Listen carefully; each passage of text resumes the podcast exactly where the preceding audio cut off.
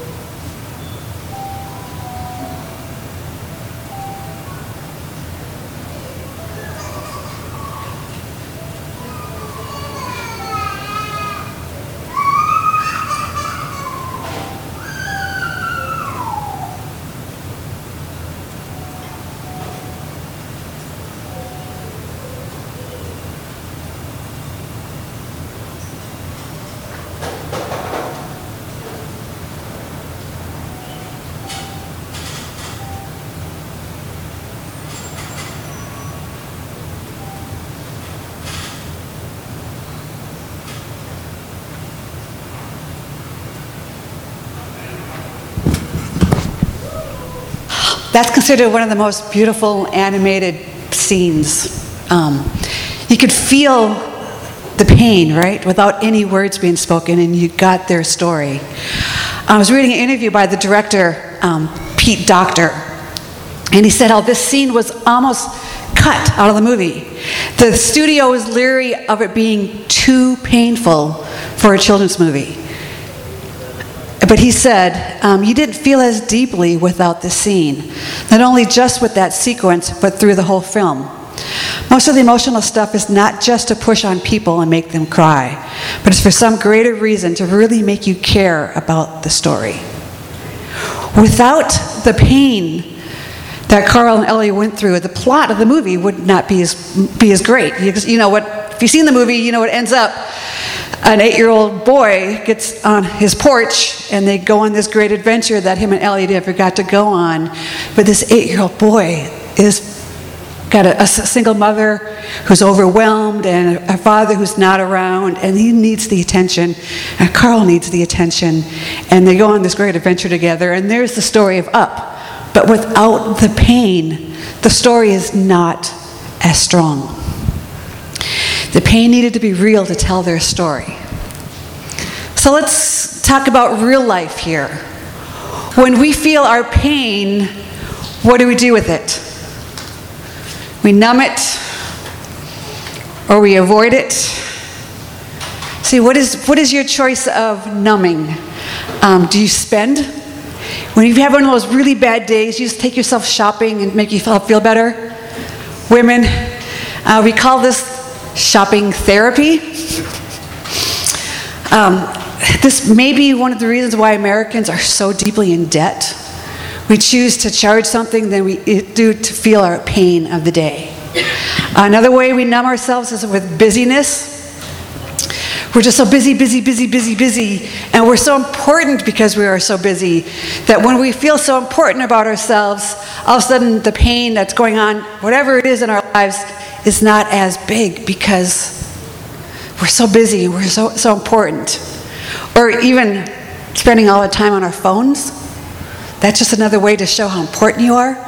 Or if you get those, those moments you, it's quiet, it's just you, you're in the car maybe in between something, and you sit down and you start thinking about life and what's going on and how it's not ideal right now and you wish it was different and you start getting these thoughts. It's so much easier to pick up your phone and start scrolling through Facebook mindlessly than it is to sit there in that pain, even for that, those three minutes at a stoplight. That's just one way that we're, we're numbing ourselves. Other ways, food and eating disorders, perfectionism, porn, bullying, violence, cutting, thoughts of suicide. I mean, every kind of addiction is really a way that someone is numbing themselves and what they're going through. So, for Father's Day, I share with you that I am infertile. The story of Carl and Ellie. I have um, always known when I was 18 years old, some reason I just knew I was never going to have children, and I'm okay with this. Now, for those, if anybody's ever gone through any infertility, it is hard. I got a grown teen right now from my last church who's been married five years and five years of mysterious infertility, and it is so hard on her. Um, but just wanting because in my part of my story, this is not my pain. This is just something that I've always known and always always grew up. So I was like 18. I really felt God told me I was never going to have children. Um, when I was in my 20s and dating, some guys would start talking about future and having children, and I would just say, I'm not having children. And they would like, sure you are. Once you know, once you figure, I'm like, I'm just not having children. So when I was 31, I figured out. I'm single still, 31. The doctors finally figured out what was wrong with me. And I'm just, I was very, very, just very, very broken inside. So here's a little trivia about me I have never changed a diaper in my life. I'm not sure how that happened when I was younger. Just like all these circumstances have happened, and now that I'm getting older, and now that I'm at this late stage in my life, I'm not changing a diaper. None of you will trick me into it. I am I'm going for the stretch here to make it all the way to my to my end because this is an unbelievable little trivia thing. But my life has had plenty of pain. So before I continue on with this story of pain and how I made John a father, um, I want to show you some pictures of joy. Oh, there's Charlie. How darn cute he is. Next picture. See? There's Taylor, Sydney, and Charlie. Look at them. Look at John adoringly. These are our grandkids, by the way, bragging. Next one. Uh, this is Xavier. John's got him on ukulele. And then, and that's our Jada. Jada is who you might think she is. these, these are our joy. And a funny thing about our brains and joy you can't selectively numb your pain and your joy. If you numb your pain, you also also numb your joy. So, let's turn to the Bible here. Next slide. James 1 2 through 4. This is a, now, this verse is quite a common verse. You guys have probably heard it, have maybe had it quote, quoted over you, whatever. It's a very common verse. But let's take another look at it here. Dear brothers and sisters, when troubles of any kind come your way, consider it an opportunity of great joy. Again, there's that pain and joy. They always go together. If you're going to numb one, you're going to numb the joy in your life. They always go together.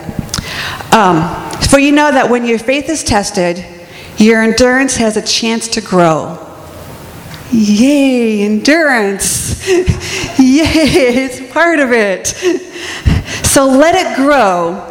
For when your endurance is fully developed, you will be perfect and complete, needing nothing. Look at this trajectory that goes on. Troubles come. Guys, girls, fathers, mothers, everybody, you're not exempt from pain. That's, that's just the truth. None of us here are exempt from pain.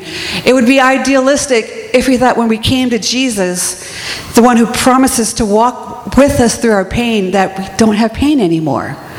But on this side of heaven, we have pain. We're not exempt from it. It is part of our lives. So, troubles come. It is an opportunity for joy. Because your faith is being tested, so you can grow your endurance.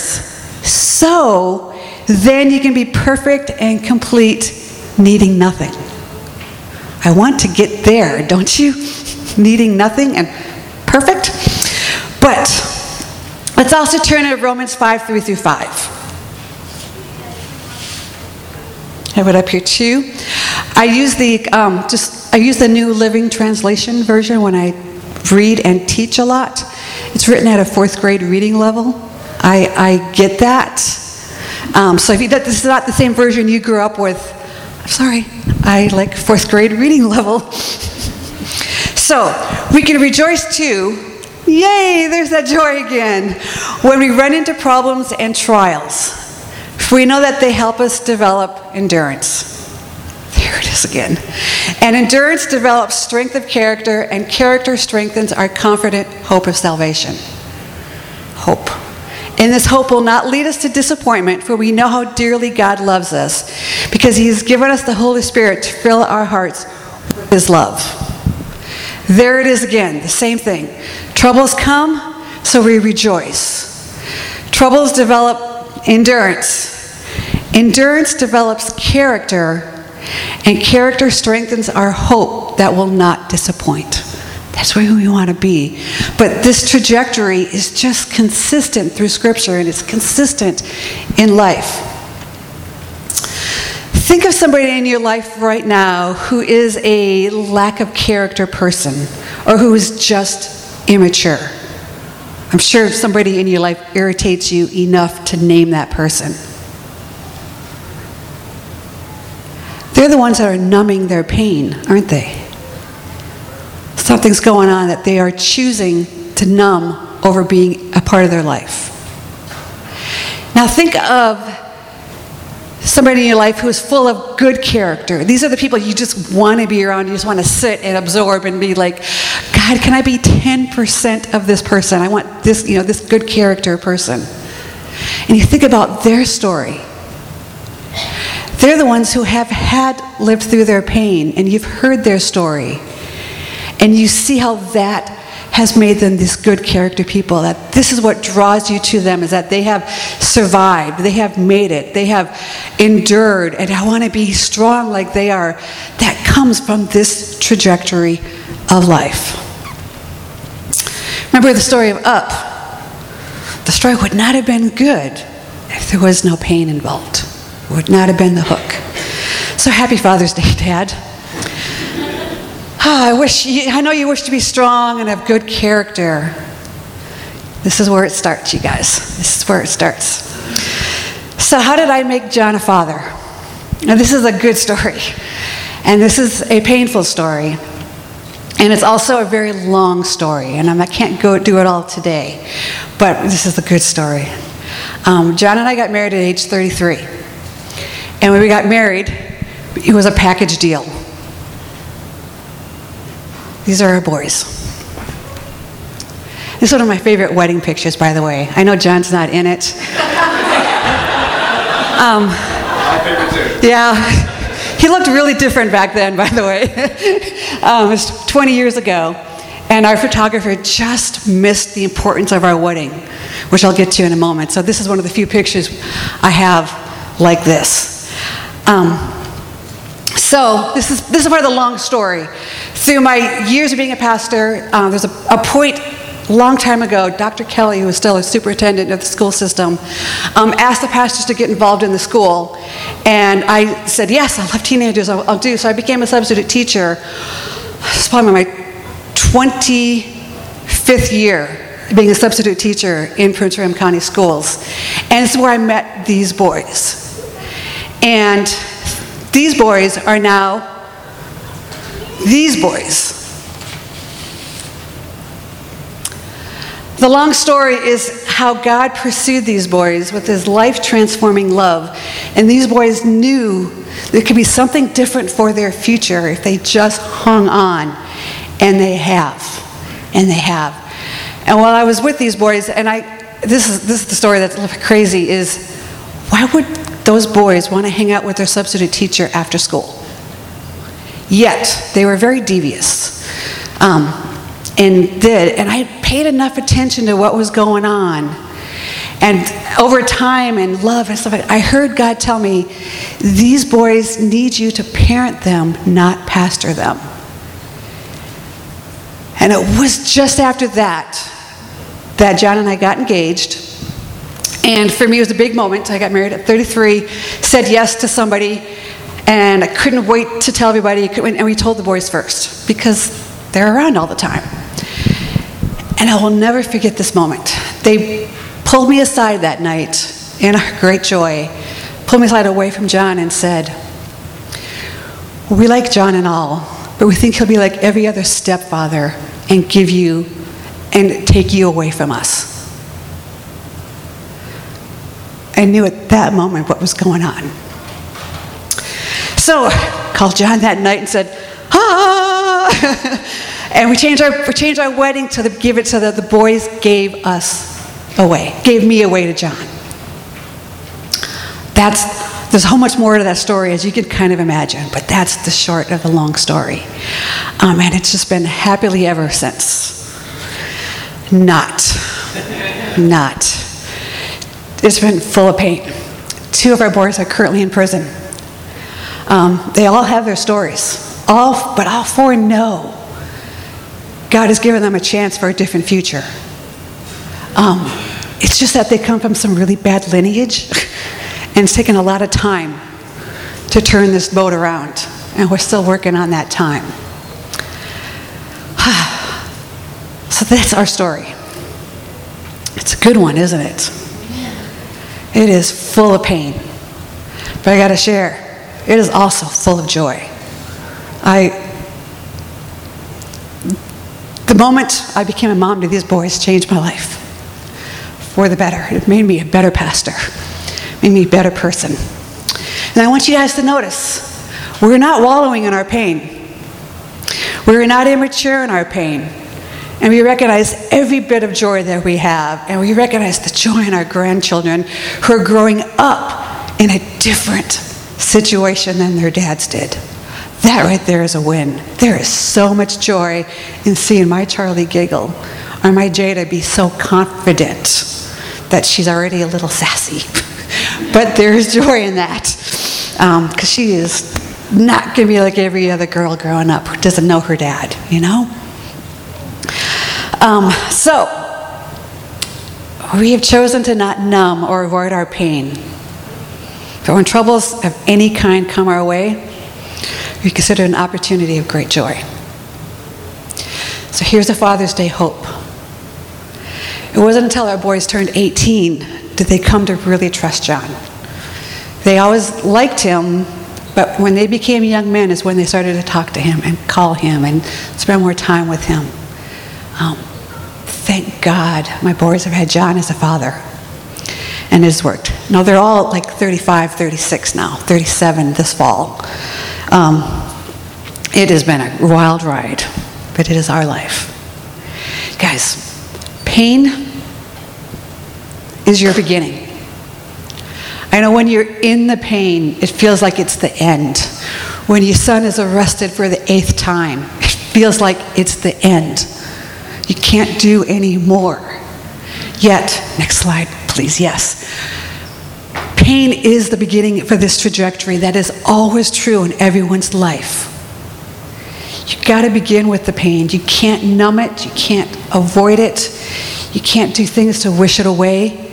It starts always in the pain. And then you get the story of endurance. And Jesus is always there to walk with you through the pain. That's probably one of my favorite parts of the Bible is just that continual faithfulness that is there in the Psalms when David is crying out from the depths of his pain. And then he says in the end of it, you know, I want to you have left me and I have no idea where you are and I want you to curse out my enemies. Yet, God, you are faithful and I will be with you tomorrow. You know, I mean, that's what the Psalms are made of, right? Because he's learned this trajectory. And he's, he's lived, and of course, David's one of those people we go, oh, to be like King David, la, la, la, la, la. Because pain was always there in the beginning. But you have to start with the pain to go farther.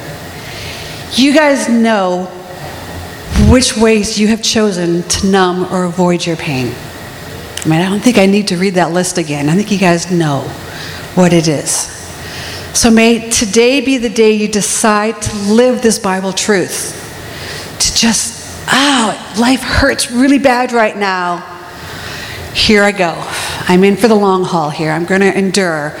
I'm going to grow stronger in character. And then I'm going to have hope I've never had before. And that is a big fat truth. Do you need help with this? Ask for prayer. Join a small group. Trust someone with your vulnerability. Part of the numbing is you just don't want someone to know that something's wrong with you. Trust your church family with some vulnerability. And then put the endurance in. Time is a part of this. And then let us hear your story too. It's going to be a good one. And when it comes to the teenagers, I have lots of opportunities for you guys to share your stories. So this is it. This is how life is. May you guys also live good story. I'm going to pray. I'm going to invite the worship team back up. And we're going to sing our way out and go home. Safe place to share. To just to bring our, you know, our, the pain and come together and have someone else carry my pain with me for a while so I can endure that I'm not alone going through something, but that I have a church family that one believes in prayer and believes in the supernatural hope that there is, that something is going on better and better and better. And that can tell me how faithful you are. Because sometimes in that pain, yeah, I wonder why, why you seem so unfaithful. But this is why you give us a church family so that we're not alone walking through what we're not exempt from, and that is pain. And those, it's those things that happen that are out of our control, and we wish could be different, but we have to walk through anyway. So may we continue to love on each other, to pray with each other, and to even be vulnerable with each other, because we really need each other as we live, as we live these stories you have given us. And I pray that no one misses an opportunity because of pain to be the hands of you, hands of you, Jesus, in this world. But even in our pain, we can show love and grace and hope because it is going to get better. It always gets better. So I pray this in your name. Amen.